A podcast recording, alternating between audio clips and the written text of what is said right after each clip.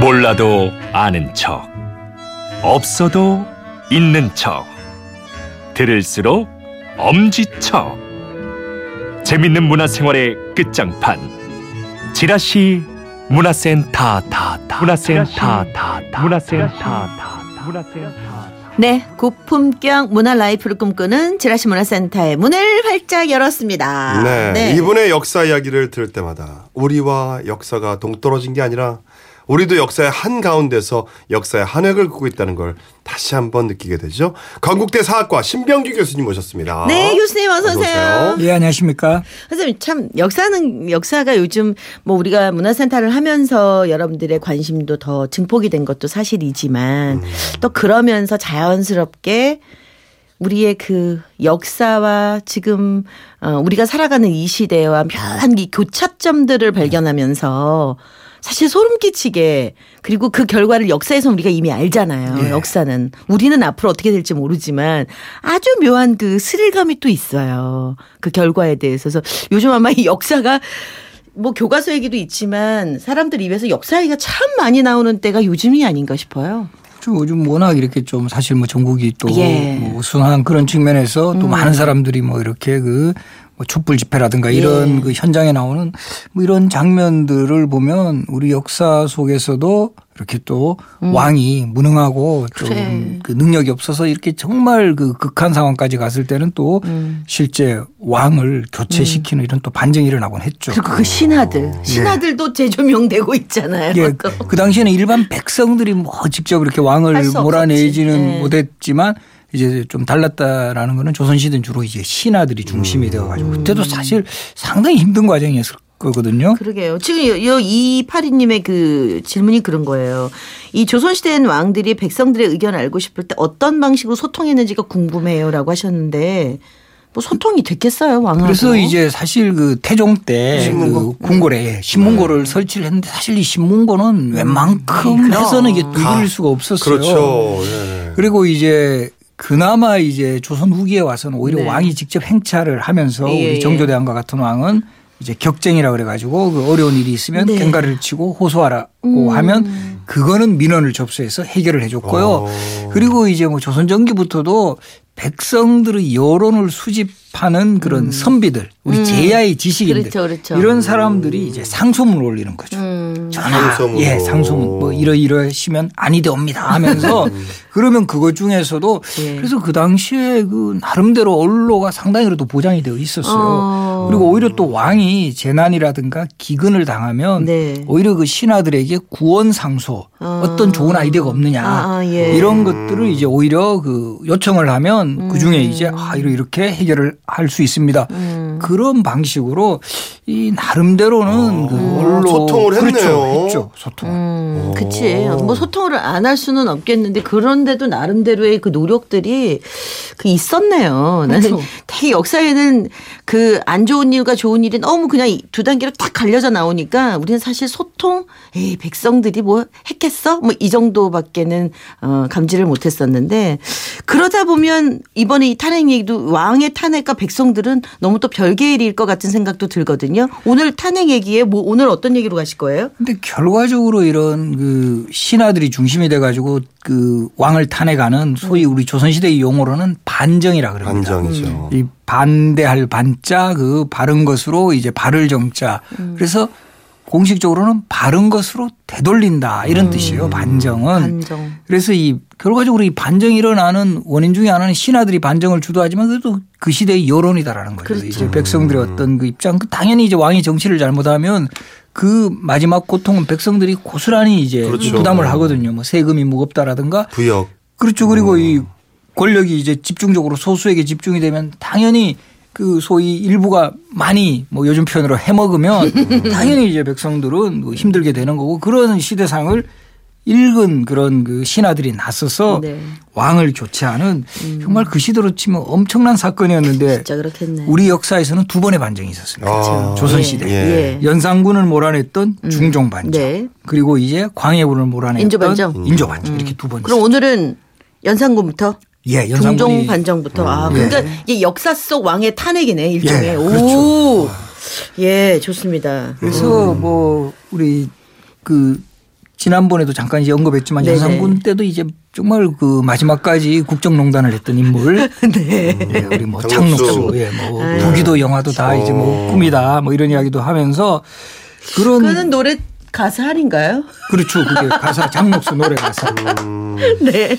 그래서 그 바로 연산군이 중종 반정으로 이제 왕의 자리에서 물러가게 되는 데는 정말 여러 가지 조짐이 보였어요. 뭐, 뭐, 전형적인 독재 정치에다가 반대 세력에 대한 정치 보복 그리고 또 일반 백성들의 뭐 직접적으로 해당하는 거라면 이 세금을 지나치게 또 많이 걷어요. 뭐 2, 3년째 세금을 미리 걷어두리기도 했고 또 이제 그 연산군이 또 사냥을 좋아하거든요. 예. 그러니까 왕의 사냥터를 확보하기 위해서 민가를 철거시켜 버려요. 그 주변에 있는 이 궁궐 주변에 있는 그렇게 가 자신의 어떤 개인 사냥터 확충을 하고 그리고 이건 뭐 아마 잘 아시는 이야기일 거예요. 이 기생들을 불러 모아가지고 불러가지고 흥청망청. 그렇죠. 궁궐에서 그때 이제 발탁됐던 기생들을 칭하는 용어가 운평. 거기서 약간 승진하면 흥청. 아, 그래서 흥청, 그렇죠. 망청이라는 얘기가 나왔다는 데리고 말씀을 해 주셨어요. 나라가 망하겠다. 그래서 지금의 뭐 이 경애루 연못에서 뭐 완전히 그냥 그 배 띄워놓고 뭐, 뭐 야간 공연까지 하고 뭐 음주감으로 이렇게 하다 보니까 그런 비용들 자체가 결과적으로는 백성들에게까지 부담이 되는 거죠. 근데 굉장히 오래 참았던 것 같아요. 중종반정이 어, 보면 굉장히 야 저렇게까지 끝까지 젖대서야 미리 좀날 연산군은 뻔한데. 뭐 거의 즉위와 더불어서 뭐 폭정을 그 일삼았고 결과적으로 이제 1506년 9월 2일에 이제 중종 반정이 일어나게 되는데요. 이때도 보면 반정이 일어나는 분위기가 워낙 그 독재 권력의 그 서술에 많은 사람들이 희생을 당하고 하니까 음. 이건 나도 오히려 반정을 안 일으키면 우리가 당하겠다. 이런 분위기가 막 확산이 돼요. 그래서 그 연산군 말년에는 오히려 경쟁적으로 반정을 일으키는 그런 세력이 이제 나타났는데 서로 살고자. 그렇죠. 그래서 결과적으로 이제 성공했던 그 세력이 박원종, 성희안, 유순종 요 사람들을 이제 방정공신 3인방이라고 하는데 그리고 이제 그 연산군을 쫓아내고 음. 그러면 대안이 있어야 되잖아요. 특히 그쵸, 그쵸. 우리 조선시대 이 왕조 국가에서 또 핵심은 보통은 지금은 뭐 소위 뭐 쿠데타나 이런 거 일어나면 자신이 쿠데타를 주도한 사람이 권력을 잡잖아요. 당연하죠. 근데 그때는 왕실에서 가장 왕이 될 만한 사람을 딱 추대를 합니다. 추대해 놓고. 예. 근데 다행히 그때는 연산군의 이복 동생인 진성대군이 있었어요. 진성대군. 아, 그, 그래서 그럼- 이 사람이 가장 이제 그 서열이라든가 여러 가지 그 뭐 상황에서 제일 맞다 해서 진성대군을 추대했는데 바로 이 사람이 그 중종이 되는. 거죠. 음. 참 근데 연산군은 되게 이제 그 폭정을 하는 이유가 각각 그 뭐 한도 있고 여러 가지 이유가 있잖아요. 근데 연산군은 너무 앞뒤 없이 그죠? 예. 그냥 어떤 그 천륜도 저버리고 이 역사에 가장 이해할 수 없는 왕인 것 같아요. 그래서 뭐 어떤 분들은 이제 심리적으로 보면 네. 연산군의 생모 그 패비윤 씨가 예, 그 예. 성종 때 결국 그 사약을 받고 이제 죽으면서 연산군이 어릴 때부터 그런 그 어머니도 없은 상황 그리고 음. 또 오히려 나중에는 그 어머니의 죽음을 알게 되니까 그런 세력에 대한 뭐 분노, 네. 그쵸, 복수 그쵸. 그래서 정신적으로도 상당히 이제 좀 문제가 있는 그런 인물로 지금 평가를 하죠. 형의 부인도 그렇죠. 그래서 그 연산군이 성종의 형이었던 월산대군의 네. 부인 박씨와도 간통했다는 이런 이야기들도 쭉 막 퍼져 있었어요. 그래서 사실 이 월산대군의 부인이었던 이 박씨의 오라버니가 박원종. 박원종이거든요. 그러니까. 이게 이 사람은 개인적인 이 복수도 당연하겠네. 결국 한 셈이 됩니다. 아, 그 그럼 반정의 선봉에 쓰는 그렇죠. 이유가 어떻게 보면 내 누이가 어. 연산군이 이제 막 그렇게 해서 그 수치심에 자결을 했다. 그리고 또 보면 또 반정 공신 중에 한 명인 성희안이라는 사람은 네. 원래는 그 이조 참판 요즘으로 치면 차관쯤 있었는데 연산군을 비판하는 그런 글을 남겼다가 요즘으로 치면 구급 공무원 말단으로 이래 완전히 자천돼 버려요. 비슷하다. 오, 요즘도 완전 뭐 있었죠. 비슷해. 예. 어. 그러니까 이제 이 사람도 이런 그 상황 속에서 결과적으로 이 반정에 적극하다 말죠. 이 반정에는 항상 왜 역사적으로 요즘 요즘 드- 근래 누가 그 한명회 얘기가 요즘 근간에 또 한 번씩 네. 나오잖아요. 역사 빗대서 유자광 한명회는 워낙 유명하잖아요. 네. 유자광이 이때인가요? 그 유자광이라는 인물이 또 이때도 등장을 해요. 원래 유자광이라는 인물은 이때가 아니에요.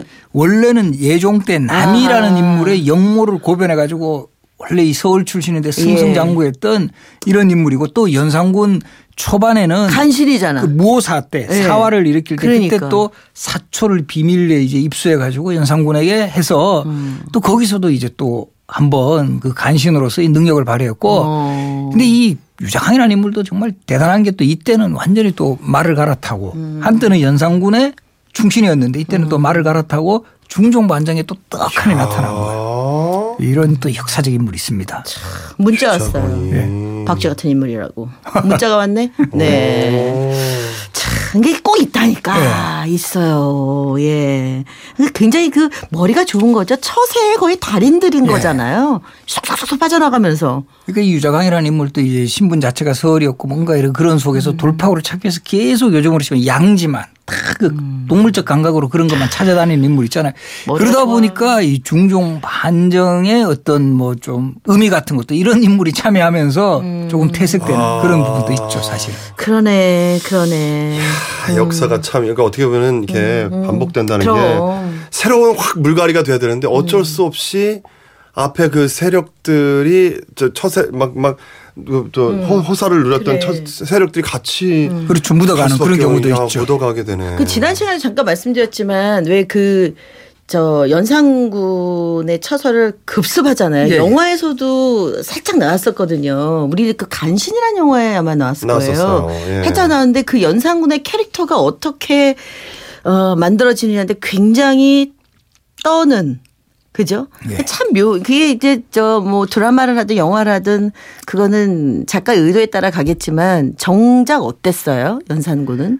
그 연산군도 그렇게 폭군이고 정말 뭐 조금이라도. 뭐 문제가 생기면 진짜 다 날려버렸던 그런 인물인데 사실은 이 연산군 때 이 연산군의 초소를 급습을 했을 때 지켜주는 신하가 거의 없었어요. 이심을 잃었다라는 거예요. 전부 다 그냥 바로 이제 반정군이 들어오니까 다 뿔뿔이 흩어지고 뭐 도망가고 뭐 심지어는 뭐 수채 구멍 쪽으로 막 그 숨는 사람들도 생겼다. 영화에도 없더라 정도로. 보니까 혼자 네. 있더라. 그러다 보니까 진짜 지켜주는 사람이 거의 없었던 거예요. 그래서 뭐 연상군도 이제는 그 세 보였던 인물이지만 뭐 그냥 거의 뭐 벌벌 떨었다 그러죠. 그러면서 바로 이제 체포되었다가 결과적으로는 이제 강화도에 있는 교동도라는 섬에 유배를 되었습니다. 되었다가 불과 두 달 만에 죽어요. 풍토병으로. 이 풍토병으로. 뭐 풍토병이라고 하는데 일부에서는 뭐 죽였다. 스트레스 같은 아. 죽이진 않아. 왜냐하면 이 원칙은 중국의 역사에서도 반정이라든가 뭐 이런 형태로 쫓아낸 왕은 절대 죽이지는 않아요. 그래요. 그래서 왜요? 그 왜? 아, 그거는 후환이 꼭 사형 내렸을 것 같지. 그리고 이제 완전히 격리해 가지고 유배를 보내버리면 그 어쨌든 영향력은 발휘할 수 없다. 그래서 우리 두 번의 반정으로 쫓겨난 연산군 광해군 다 교동도 똑같은 장소에 아, 유배돼요. 그래요? 예. 그래서 그곳에서 이 연산군은 두 달 만에 죽는데 광해군은 18년을 유배 생활을 해요. 그래서 아마 연산군은 워낙 사치와 향락 속에서 살다가 바로 유배가 되니까 그 생활을 못 이기는구나. 요즘 표현하면 적응이 안 되는 거죠. 감옥에서 못 사는구나. 그래서 우리도. 약간 그런 거좀 이렇게 유배 적응을 또 잘하는 그런 인물도 있고 음. 뭐 이게 좀 약간 그렇지만 우리 한국 현대사에서는 이제 백담사 유배간 우리 전두환 전 대통령이 좀 유배 생활에 좀 잘 적응을 한 케이스죠. 네, 아이 네. 정말 그러네. 근데 이 저 연산군과 창덕궁은 무슨 관계가 있나요? 그래서 우리가 보면 연산군 혹시 그 왕의 남자 우리 영화 네네. 보신 네네. 거 기억나죠? 네네. 그때 이게 마지막으로 이제 막 반정군들이 쫙 연산군을 잡으러 이제 몰려가고 그때 이제 영화에서는 장생이하고 공길이하고 쫙 줄타는 장면이 예. 나오고 근데 이게 쫙 스크롤이 올라가는데 그 인정전이라고 쓰여 있어요. 이 창덕궁이라는 걸 딱 영화에서 보여주고 있는데 사실은 또 봐야 되겠네 영화를. 일반 사람들은 흔히 조선 전기까지는 왕이 경복궁에 머물러 있었으니까 아, 경복궁으로 그치. 쳐들어왔을 거라 생각해요. 사실 연산군은 주로 창덕궁. 아 그렇구나. 그래서 그 창덕궁 주변에 사냥터 확장하고 그것이 훨씬 본인이 취미 생활하는데 좀 유리하다고 판단했던 것 같아요. 경복궁 쪽이 아니었구나. 예, 아. 그러네. 그래서 연산군은 사실 즉위한 곳도 창덕궁이었고 쫓겨난 것도 장덕궁이었어요. 그리고 우리 지난 시간에 장록수 이야기도 했지만 마지막에 정말 연산군에 있었던 인물은 장록수와 그 전비라는 이 기생 출신의 네. 그 여인들밖에 없었어요. 이게 얼마나 그러니까 이게 그래, 연산군이라는 해. 그 문제가 많았음을 보여주고 특히 연산군 시대는 일반 백성들이 워낙 그 벽서라 그래가지고 요즘으로 치면 대자보 같은 거 네. 붙이는 거. 아, 이때 일반 그때도. 백성들이 한글로 붙이거든요. 오. 백성들은 주로 이제 한자를 잘 모르니까. 음. 그래서 한글도 막 탄압을 하고 이래요 연산군이.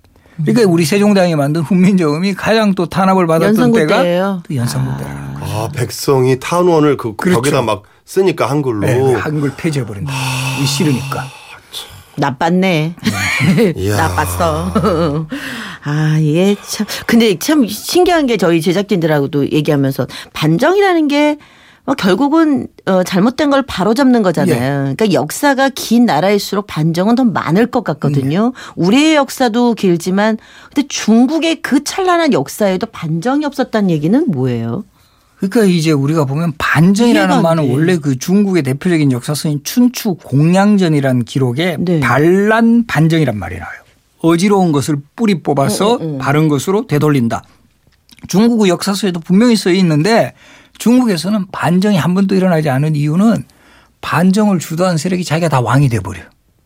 아, 그러니까 우리는 추대를 하지만 그렇죠. 우리는 딱 그 가장 참 우리는 왕이 됐으니. 어, 적합한. 사람은 우리는 추대하지만 아. 그쪽에서는 그냥 자기가 한다라는 거죠. 아. 그러니까 이제 쿠데타 세력이 결과적으로 그래서 새로운 뭐 왕조를 연다라든가 이런 과정이 계속 거듭되니까 그 뭐 이렇게 아, 그렇구나. 그러니까 말씀하셨잖아요 교- 교수님이 그, 음. 그 그렇게 왕조로서 막 이렇게 무능할 때도 많았는데 왕들 중에 500년 넘게 이렇게 그렇죠. 한 거는 어떻게 보면 신하와 백성들이 그만큼 충직하기 때문에 그래서 결과적으로 보면 네. 우리도 반정이 아니라 반정 일으킨 주도 세력이 자기가 권력을 잡아 예를 들어 이번엔 박원종 성희안이 중심이 잘못하면 박씨 왕조가 수도 성립될. 했다라는 그렇지. 거죠. 예. 아, 그게 또 다르군요. 그런데 네. 우리도 우리는 추대를 했구나 그렇죠. 다시 시왕조로 다시 계속 그 제일 그 적합한 계승 그 위치에 있는 사람한테 네, 딱 네. 하고 이제 아하. 물러나는. 그게 또 중국 역사와 우리 역사가 또 좀 다른. 차이점이죠.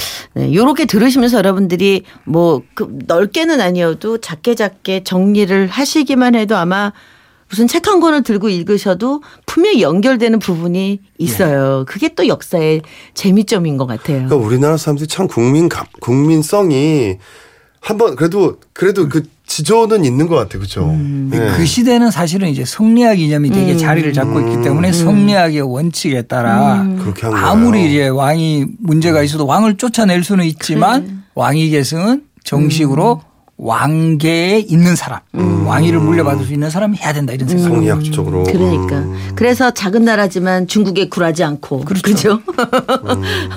자 오늘 역사 속 왕의 탄핵 오늘은 중종 반정에 대한 연산군 얘기를 했는데 오늘로 끝낼 수는 없잖아요. 다음 주에. 반정이 또 하나 네. 있지요. 또 인조 인조 반정 가야죠. 또 예. 네. 아 네. 이어놨어.